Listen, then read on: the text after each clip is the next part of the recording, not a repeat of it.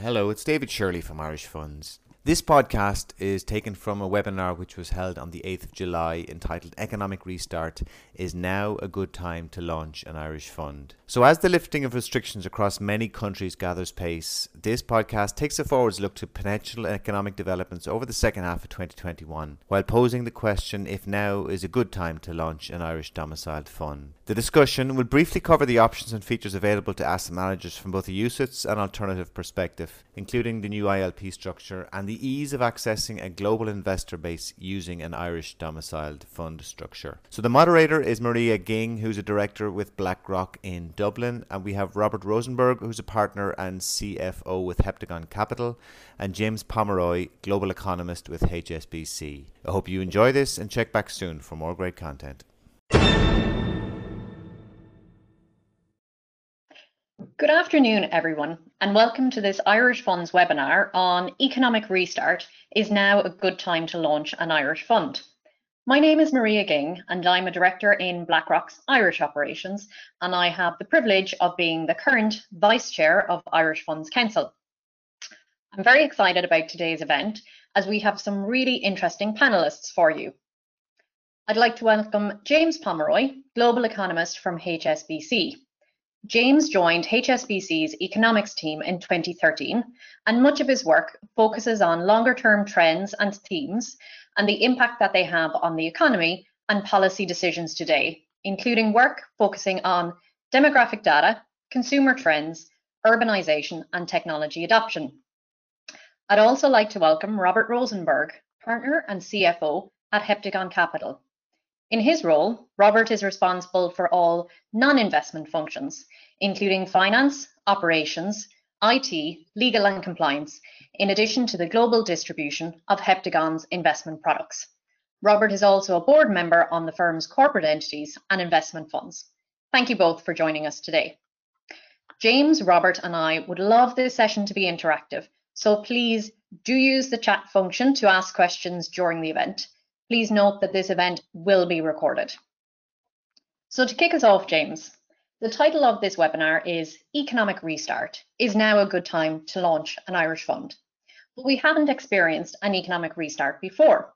So what is it and what do you expect this restart to look like in terms of economic growth, inflation and interest rates? Well, it's a good question. Um, we clearly haven't had anything like this ever happen before. And I think a lot of economists all over the world are struggling to work out what their models tell you in a situation like this. There's no historical precedent you could try and attach to this. And that's why I think everyone is trying to learn as much as they can from every new piece of data and information that comes our way. And I think that what I'm doing at the moment is spending a lot of time looking at the data in countries who have reopened um, and, and provide us with pretty good timely data. And the best example for me um, in the past sort of few months has been the state of Victoria um, in Australia. That's a slightly niche set of data to be looking at, you know, one Australian state and sort of saying what happens in the rest of the world. But, you know, people all over the world are relatively similar in many ways, you know, in terms of their mentality towards going back out and doing things when you've come out of lockdown. And what happened in the state of Victoria is you saw in the second final quarter of last year, you saw this real um, pickup in spending back out at cafes and restaurants as soon as people were allowed. So as soon as restrictions came off, you saw a 60% jump in spending in those areas, and those spending levels were back above pre-pandemic levels by February.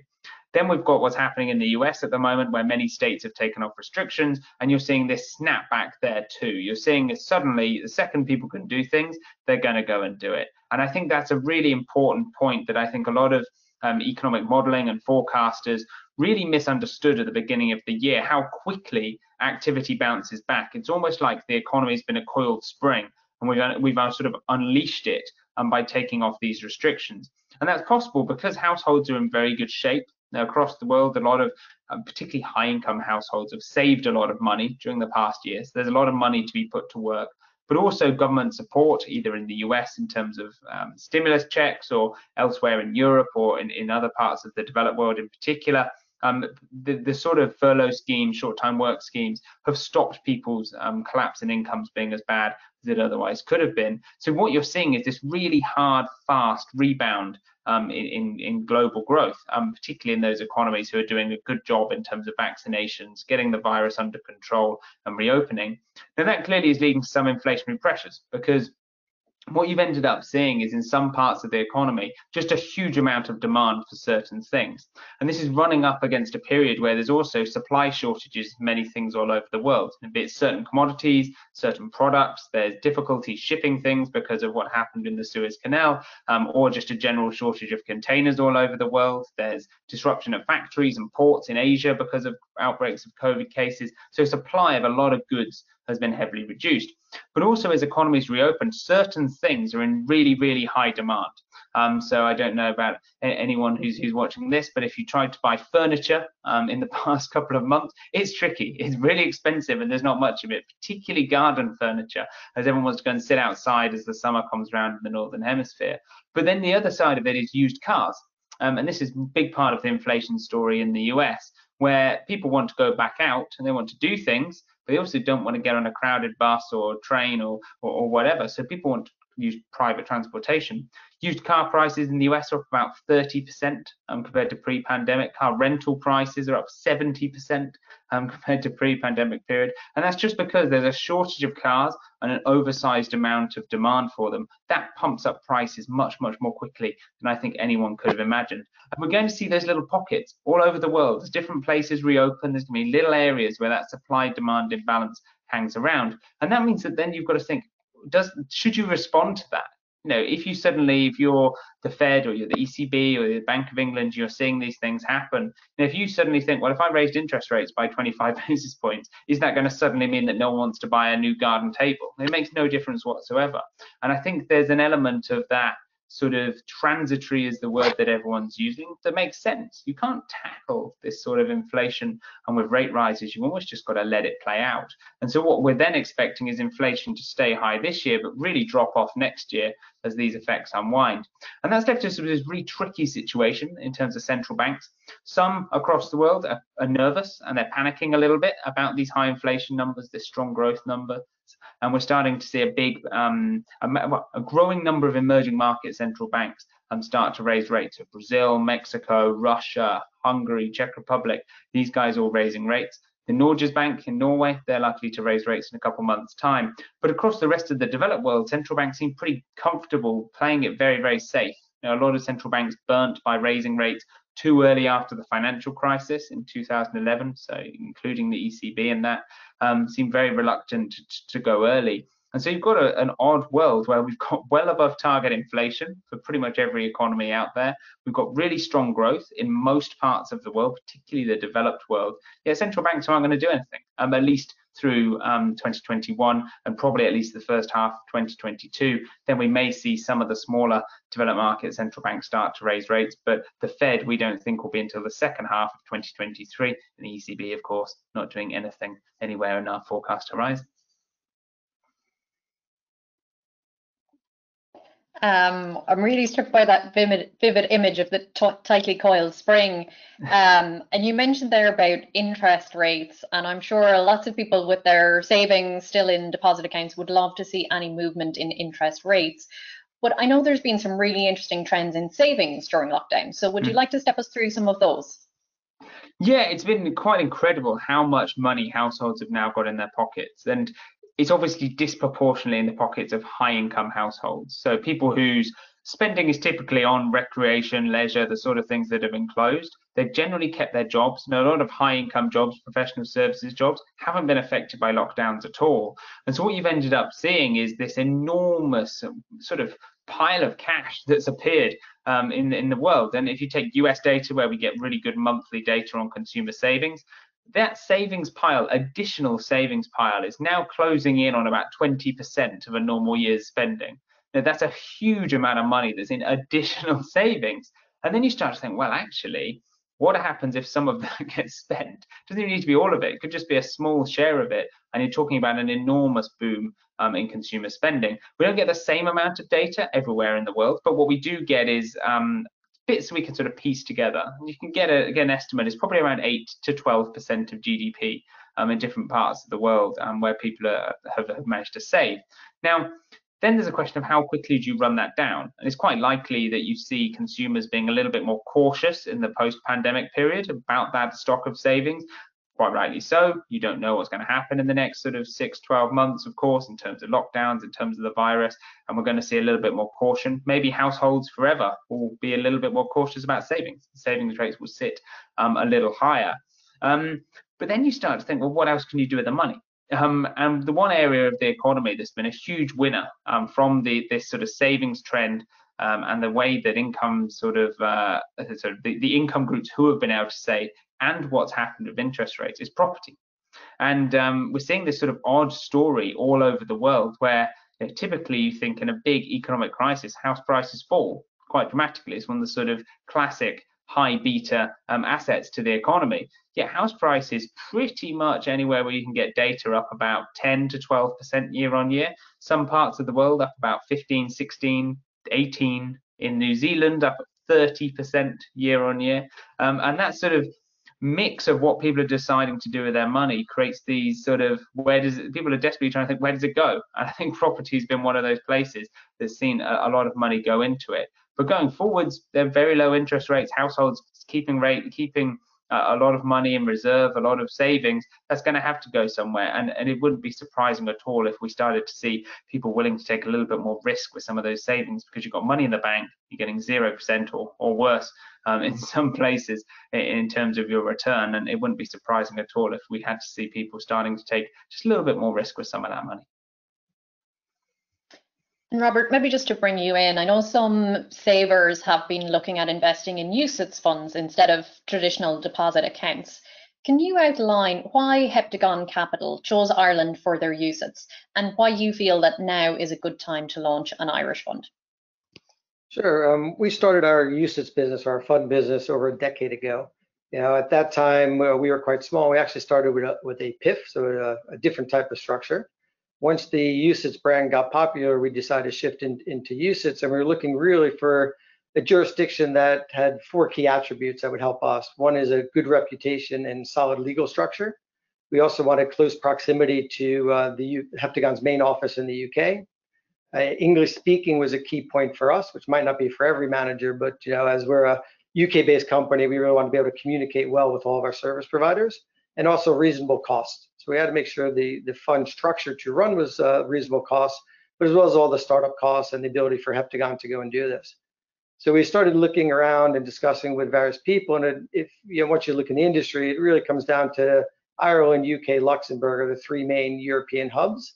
Yes, other countries have fun businesses, but they, we didn't think they were as strong. when we compared those three, Ireland really came out the top for, for us uh, easy proximity to the UK, lots of flights between the countries, easy travel based on you know English law. So Irish law is very similar to what we are familiar with, uh, and a you know crux of providers there that that could actually help manage the business. And it really it really turned out to uh, work well for us. You know we we structured it a decade ago. We've been growing ever since. Uh, and Ireland as a hub has worked worked very well for us, especially on the UCITS front. Uh, but I know also on the alternative front, Ireland has built up uh, their infrastructure there, which we could we could touch on a little bit later when we, we get to those questions. And in, in, terms of timing, you mentioned is it a good time to launch funds?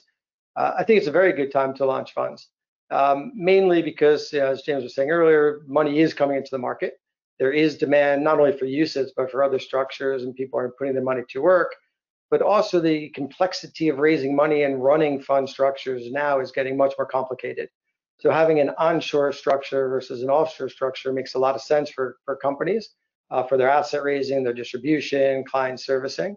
Uh, clients in Europe particular are familiar with, with UCITS, uh, and Ireland offers the ability to, to do all these things. Uh, but I would reiterate the complexity of distribution is, is a key one. So having that onshore fund is going to make it easier for any manager to go out and raise money kind of outside their main markets and into Europe. And Robert, then in practical terms, how did you go about setting up your Irish funds, or what advice would you give anybody listening today who's considering setting up Irish funds? Sure. I mean, we we took a very slow approach and a very cautious approach to setting up. This was quite a new business for uh, for us when we started. The first thing we wanted to look for was uh, partners that we can trust and have for the long term. So we weren't looking for you know legal firms or admin or custody that would operate on a transactional basis. We really wanted to find you know what legal firm to start with could be our long-term advisor, partner, and be with us to, to, you know grow this business out. Yeah, so the usual met a few firms. Uh, we found one that was uh, a bit like us, more of a boutique firm at the moment, but you really need to find a firm that matches your culture. So there's a lot of different firms out there, from the very large providers to the very small to the mid-size. But finding a firm that you trust, that you can partner with for the long haul, was was a key to us. So that was the first step. Once we found the law firm that we could work with, then it was mapping out what exactly are the requirements because it sounds quite straightforward, but when you dig into the detail, you really need to understand, you know, how are you going to run this fund?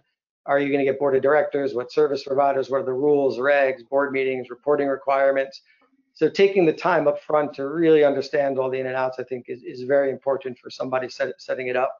And that'd be my, you know, so we did, I think that should be my advice to anyone setting up there is, what are you trying to achieve? You know, is this a fund of one, a small audience? Is it going to be widely distributed? And how do you like to work with your service providers? Is it a partnership type relationship for the long term? Is it you need a firm to help you get up and running and then you're going to take on more of the, of the work yourself? But once you know that, then you can actually, you know, fly in, meet the various players and determine who you'd like to work with. Brilliant. Thanks, Robert.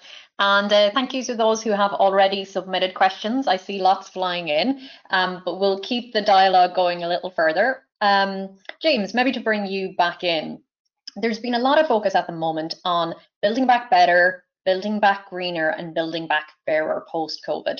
So, hmm. you know, up to this point in the discussion, we focused on UCITS funds and retail flows. But where do you see opportunities for institutional capital to contribute to these policy initiatives? It's interesting, isn't it? I think the the pandemic's accelerated a lot of things um, in society and the way we do things, um, in, in our ways of working, all of these things. But it's clearly really tightened the focus on a lot of the environmental and social challenges that are out there within the global economy, particularly um, in Europe and, and, the US. Particularly, you can see this in the policy responses that governments have done. Uh, and what essentially we saw last year is governments going to spend a ton of money propping up their economies, is putting money in the pockets of people who'd lost their jobs because their place of work was closed or supporting healthcare systems. And now there's this huge tilt in terms of you know how can we spend money um, in the coming years to make the economy be better in so many ways, make it grow quicker, make it fairer, make it you know, future resistant. And then that's going to mean investing in digital, is going to invest in, in, green energy and these sorts of general upgrading of the economy. Um, and that's going to keep coming and keep coming. And I think those trends had a, had a sort of a strong um, tailwind before before the pandemic, and it's really been accelerated by this sort of sense of purpose that governments have got to try and get uh, the economy going again. And these are the perfect ways to do it. And this already had legs because one, you've got a huge demographic change in the global economy, which I, do, I think is permanently underestimated. That you've got a cohort of people today in their 20s and early 30s who just have a completely different outlook on life um, to people who are 30 or 40 years older. And people who of that age group will always tell me that no, no, they also care about environmental issues. They also care about these social issues. They do, but just nowhere near as much as that younger cohort. It's just so much more of a of a priority for them. And so as that cohort ages into a into a stage of their life where they've got more money, um, both as consumers but also as investors, um, and also they can vote. Um, that changes the outlook for a lot of this sort of building back better type stuff quite considerably and gives it legs for quite some time. So I think uh, any investor's got to be thinking a lot more um, about ESG, not as a as a fad or a trend, but as something that's got sort of a fundamental backing to it because of these underlying factors. The fact that you've got people who are going to be a bigger part of the consumer group who care about this stuff. Governments therefore have to care if they ever want to win an election, and businesses have to care about it if they are going to um, attract those customers. So I think those three angles push us in that direction, and a big um, push as a result of the pandemic accelerates it and makes it a trend that's not just something that's big now. I think it's going to be more and more important over the next decade. Yeah, completely agree. And Robert, I know you shared your experiences earlier on establishing UCITS funds in Ireland, but do you think that Ireland has the right framework and ecosystem to support alternative investment funds with capital to deploy in this space? Uh, absolutely. I think Ireland has, uh, over the years, built up a, great infrastructure. They have a real depth of knowledge and experience across the board in terms of the service providers. Um, I'll even give a little credit to the central bank. They have built up their capabilities and are still expanding them. Uh, we've launched a few ESG funds. I know James, you just touched on it, and actually the, the process of that went relatively smoothly. So I think you know Ireland has been keeping pace, and when it comes to the alternative side, I know they've created a new fund, a few different fund structures, particularly for the alternatives. So they have the RAIF on the uh, the retail investor alternative investment funds. I believe even on the private equity side, the real estate, there's some uh, interesting structures that they're they have in place for fund managers to start these type of products as well.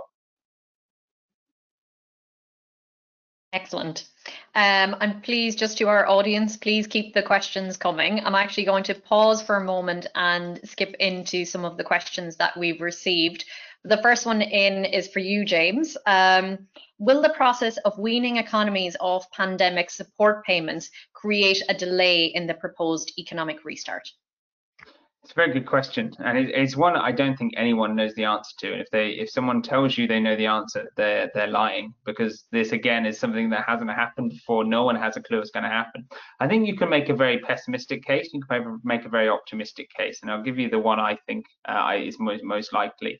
Um, the pessimistic case is that essentially governments have kept a load of businesses going who are not viable. And what's going to happen as soon as these payments stop is those businesses are going to go bust, a lot of jobs are going to disappear, and um, there's a financial stability risk as well because you see a huge rise in the number of bankruptcies. Now, typically, in a recession, bankruptcies rise by about 20 or 30 percent in an economy. During the pandemic, they've dropped by about 40 percent. So even if you were to get back to some sort of normality, you're talking about a huge increase in the number of firms um, going bust in the in the in the coming years. Now that's clearly a huge risk, and I can I can understand why people um, feel that that is a, a genuine big concern.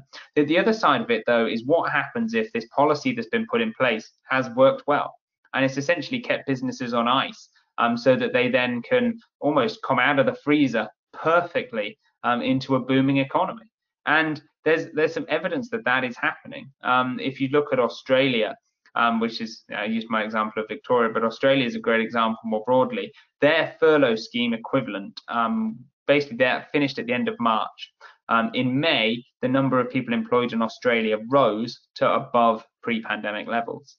Now, that's the sort of thing that would be a big surprise um, here here in Europe, um, but actually isn't that surprising because you've got these businesses who get taken off that support just at the right time as the economy is growing really, really strongly and there's there's demand for labour, and that's the bit that gives me hope. Is there's a lot of businesses out there really wanting to employ people at the moment, which is encouraging um, in terms of the, the ability for this um, the, the, when these when these supports roll off that these businesses can keep going. That gives me hope and makes me think that's a slightly more um, likely outcome. But of course, it's going to be a case by case, business by business um, story where you're going to see some businesses thrive coming out of this support into this booming economy. Others will struggle. Um, but I think the evidence from Australia, tentative so far, is that actually maybe it's not the end of the world. Good news. Thanks, James. And Robert, a question in for you, if you don't mind. So, what challenges did you face in setting up funds in Ireland, and how did you overcome them? Yeah, our initial challenges, as as we were new, we didn't know a, a lot of the players in Ireland, so we actually had to take our time to develop the relationships, and, and especially in finding board members as well, because it's quite an important role, and you want to find players that you're you're happy to work with over the long term. Uh, once we got those in place and the funds are running, the other challenges we came up with was when we launched new funds. So we have a fund umbrella in Ireland. We currently have 13 sub funds. Uh, we found more frustrations and challenges where the uh, the documentation language has been approved, um, and then you have to kind of redo it, or there's changes in the rules always. So changes in you know, the way performance fees are calculated or the way you need to document things. So there's never a kind of um, one type fits everything every time you have a new fund, a new product, you have to go and go through the hoops and, and get the product up and running and work with your providers uh, to get all the approvals in place. But in, but in general, I don't think that's any different than any other jurisdictions that you'd be working in. Makes sense. Um, this is great. All the questions are flying in together. Um, so another one for James. So you covered, you know, some of the countries that are uh, restarting quicker, um, but we have a question in on which parts of the world are likely to be laggards in the restart. Yeah, the, the obvious answer is to say those economies who have been pretty slow off the mark in terms of vaccinations, um, which so far has been much of the emerging world through no fault of their own, essentially countries who just haven't got access to vaccines. And hopefully that's a that's a gap that gets closed in the coming months as, as the likes of the EU and the US and the UK um, have basically hit critical um, sort of uh, critical mass in terms of vaccinations. That's already the case in the US and the UK, where the number of vaccines available they they don't have as, enough arms essentially to put them into people um, going forward. So you might as well share that out with the rest of the world and improve um, vaccine supply. But the, the countries that, that concerned me, uh, I, two weeks ago, if we were doing this, I would have said I was very worried about um, Japan, still am, um, uh, because the vaccination program has been very slow. We'll have seen that with the latest announcements about the Olympics. Um, Korea was very similar story, um, but also Australia and New Zealand, really, really disappointing um, in terms of the, the speed of the vaccine rollouts. And it's essentially these economies that had the pandemic largely under control that then were very, very slow to vaccinate. And that means you get your economy back quite quickly, but not to um, full potential. You're back at sort of 90% and getting that 10% is really really hard until you get those vaccinations because otherwise you risk having to keep putting restrictions in place and you can't get investment you can't get people willing to take risks because that uncertainty still hangs around but on top of that you've also got the problem with borders and I think any country opening borders is going like properly opening borders is going to be some way off still. And you've also got the challenge of even if borders are open, are people going to want to cross them? If I was to go on holiday um, to, to, Spain, there's a chance that I might have to quarantine when I come home. You can have a lovely time, but it gets ruined by a two week quarantine. Um, and, and, that sort of risk is going to hang around for some time. And I think that um, whilst that's in play, anywhere that's reliant on international tourism is going to be really, really struggling. and the final part of the world that we're a little concerned about at the moment is in ASEAN.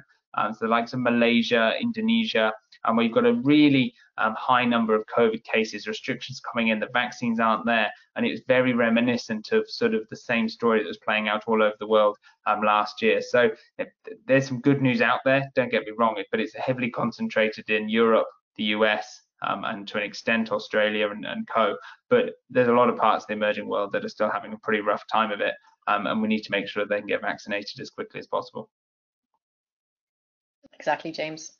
Um, Robert, another question in for you. We have an audience member who would be interested to hear whether you have heard or seen much interest in the new ILP structure as a vehicle for launches. Sure. I mean, it's not the Heptagon's area of expertise, but we have gotten a lot of questions from our client base uh, and also some of our business partners. There's a real interest in the, the liquid side and the alternative businesses right now, and in terms of wrapping them into funds. And the best fund structures out there now, I think Ireland is now caught up with this new one. So a lot of our, you know, private equity firms that we work with are looking for onshore funds. So they want to, you know, have their Caymans, their Delawares, and they are looking for European structures. And this new structure in, in Ireland will definitely benefit for that. Um, I, I think Ireland has grown in this area, as I mentioned earlier, in the, in the whole real estate business in general and the private assets. And it looks like they want to grow their alternative fund business a lot more. So there's definitely interest from not only investors, um, but also on the, the managers as well that we're seeing. Brilliant. Thanks, Robert. And please, to our audience members, please do keep your questions coming. We're trying to get through them as quickly as possible, um, but please do keep sending them through. Um, so, James, again, um, we spoke about the ESG trends, but what other trends have been accelerated by the pandemic? Um, for me, it's basically anything uh, digital. Um, I, I, think the pandemic has acted as the uh, it's almost the the dynamo moment. I don't know if anyone knows the history of uh, of when the dynamo was first invented, and people essentially um, just used it to replace steam engines. You had these huge factories where steam engines had to be based. You know, this technology that's much smaller and much more mobile, but was just put in the same place and nothing changed. And I, I, think the world had been doing this for a long, long time with a lot of the technology we have, particularly in terms of communications, the likes of Zoom or doing online events, all of these things, um, ways of working. It, it, we just hadn't adapted to the technology that's available to us. Whereas actually during the course of the pandemic, we've all suddenly woken up to go, but actually that makes a lot of sense. And I think this whole digitized economy just keeps getting pushed and pushed and pushed because it sort of opens the door to what else could be digitized. and we're going to see more of this happen with things like healthcare, of course, remote working, conferences, these sorts of things. This is a this is a door that's been opened. Um, all of this is quite encouraging to me, um, and the biggest part of that is also going to be in terms of payments. Um, cash usage across the world was in decline anyway. That decline is now terminal because businesses stop accepting cash payments and then suddenly off you go. And I think that's that that's it's, just a trend that keeps accelerating, accelerating, accelerating. And I'm I'd be very confident that cash is hardly used in most places in the world within 10 years' time, um, largely um, triggered by the, the acceleration in that demise as a result of the pandemic. I can imagine. Um, and James, you're very popular in the question, so no rest for the wicked. You're going again. Um, we have somebody who wants to know: Will we see another Roaring Twenties followed by a big crash in a few years, similar to the 1920s? It's a good. I mean, trying to forecast a crash in 10 years' time is is, is quite difficult. Um, economists aren't great at forecasting uh, two years out, let alone 10. Um, but the um, but I think the idea of uh, a Roaring Twenties has a lot of merit um, because it is based off of these whole new ways of doing things that we unleash the productivity potential that's been there for a decade we see investment come into the right places. We see new industries. We see a push on green energy. We see a push on digitization. We see new jobs get created. We see this sort of sense of, oh, we haven't done things for two years, so let's just go back out and do it. Now, I was, I've been lucky enough to go to a couple of the games uh, at the European Championships, and just the euphoria of people from just being back out in a crowd, just those sorts of things people just like doing things and there's going to be an, an incentive people oh look at all these places i wished i'd gone on holiday. I'm going. You know and i think that sort of that, that sort of psychological element to it as well as the sort of underlying economics element of these whole new businesses and things being being taken away makes quite a lot of sense. If you see a crash at the end of it quite plausible. But I think any sort of my biggest economic risk over the next 10 years isn't necessarily going to be sort of a financial markets crash, I'm, I'm not too worried about that that happening. I don't think for as an economist entirely, uh, I wouldn't be too worried about the, the spillovers into the economy. I, am much more worried about some of the intergenerational inequality stuff that's building. There's at some point it has to hit a head. Um, if you're a young person today in most developed markets, you've got no chance of buying a house and that that's something that has to change at some point. and either it's a housing crash political change i don't know what it is but that has to change at some point. and maybe that's in 10 years 15 20 who knows but the, the, those pressures are probably going to be heavily involved in whatever causes the next big crash somewhere in the global economy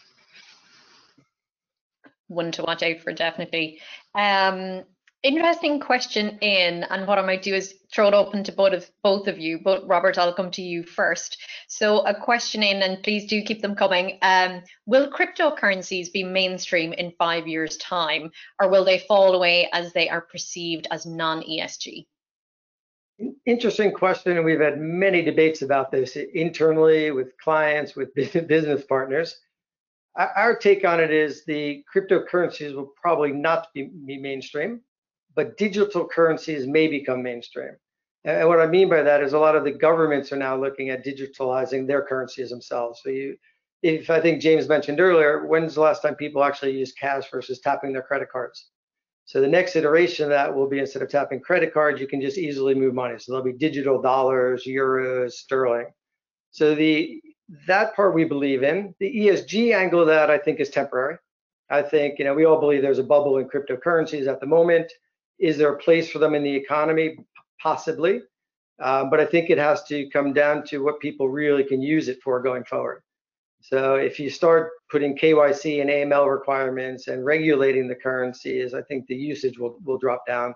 So we, we don't really see it as a, a mainstream. Uh, right now, yes, there was a big fall because people viewed it as not ESG friendly because mining the cryptocurrencies was using so much electricity. I think that's kind of, uh, you know, that's the question for today. Hmm. uh, that will dissipate. That took the price down a little bit, um, but it's very hard to say. Uh, we could be wrong, and this could become the mainstream of the future. Uh, but at least for the current period, we, we don't see that happening at the moment. And maybe just to bring in James, do you agree or disagree? I, I, agree completely on the central bank digital currency side of things. This is a topic. It's one of the things I spend probably most of, of, of all the things I can talk about in this great job I have as a global economist. Central bank digital currency is probably the number one uh, discussion topic at the moment because of their growing um, importance. On the cryptocurrency side of things, it's really important to get that distinction between cryptocurrencies that are meant to be a means of payment and those that aren't. So I can't see how Bitcoin could ever go mainstream as a means of payment. It just doesn't work. It's too volatile. It's too um, expensive to do transactions, and um, it can't process enough transactions. These things can be used, but going mainstream is almost impossible. Um, you could see stable coins, so cryptocurrencies that with a fixed value, they could become quite mainstream in the coming years. They're pretty good, um, but you take a credit risk by using a stable coin. So people have been reluctant to use them, but they're very, very good um, cross-border. But then you've got the other sort of component of um, cryptocurrencies, the likes of Ethereum, these other sort of, um, but they're more of a technology play. And, and, I think that, that that side of things has got a lot more legs um, as something that could be used in the economy. And these are things that could genuinely be used as, as replacements for some jobs. You can do a lot of automation processes within using blockchains to, to, to, to run all sorts of apps. You can have decentralized finance, which creates a whole new set of um, industries. You know, there's still use cases are relatively small at the moment, but that's evolving all of the time. Um, they get quite interesting. You've got at the moment there's a huge boom in NFTs. I'm sure people have heard about you know pieces of art selling online for millions and millions of dollars. That feels like a bubble, but you can use NFTs for ticketing. You know, and so that's not a bubble because suddenly you get instead of buying a ticket to an event that comes as a PDF, is an NFT that's tracked and traceable on an app.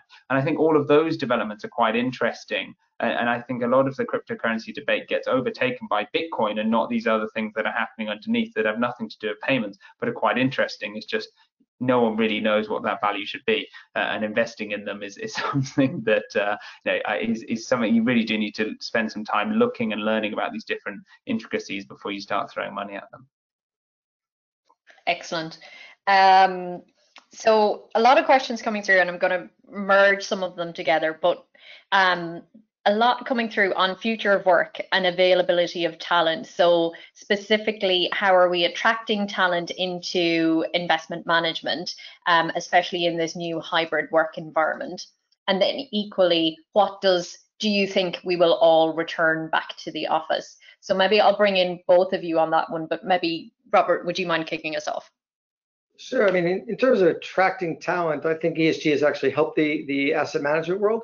I think you know we I shouldn't say we're getting stale, but compared to where we see where the young people are now studying and their interests, it's going much more into environmental, social, different aspects. And the fact that we are now embracing this and bringing it into the asset management opens up new new avenues for people's careers. So I think it's a, it's quite a good thing. It's quite a challenging thing for the for the business as well, uh, but going in the right direction in terms of the, you know, back to the office, it's another great debate going on. You know, I could give you our experience at Heptagon. I mean, we, we managed the pandemic quite well. And at first, we thought most people would prefer remote working actually because it's working, they're at home. And once we started coming back in, people really missed being in the office. So they missed kind of being the camaraderie, the teamwork, um, but especially for the younger people coming up in their careers as well, being next to the senior people, bantering ideas, learning, those type of things is quite important. So I think the flexible work environment is here to stay. If we want to attract talent and keep talent, we're going to have to have that flexibility.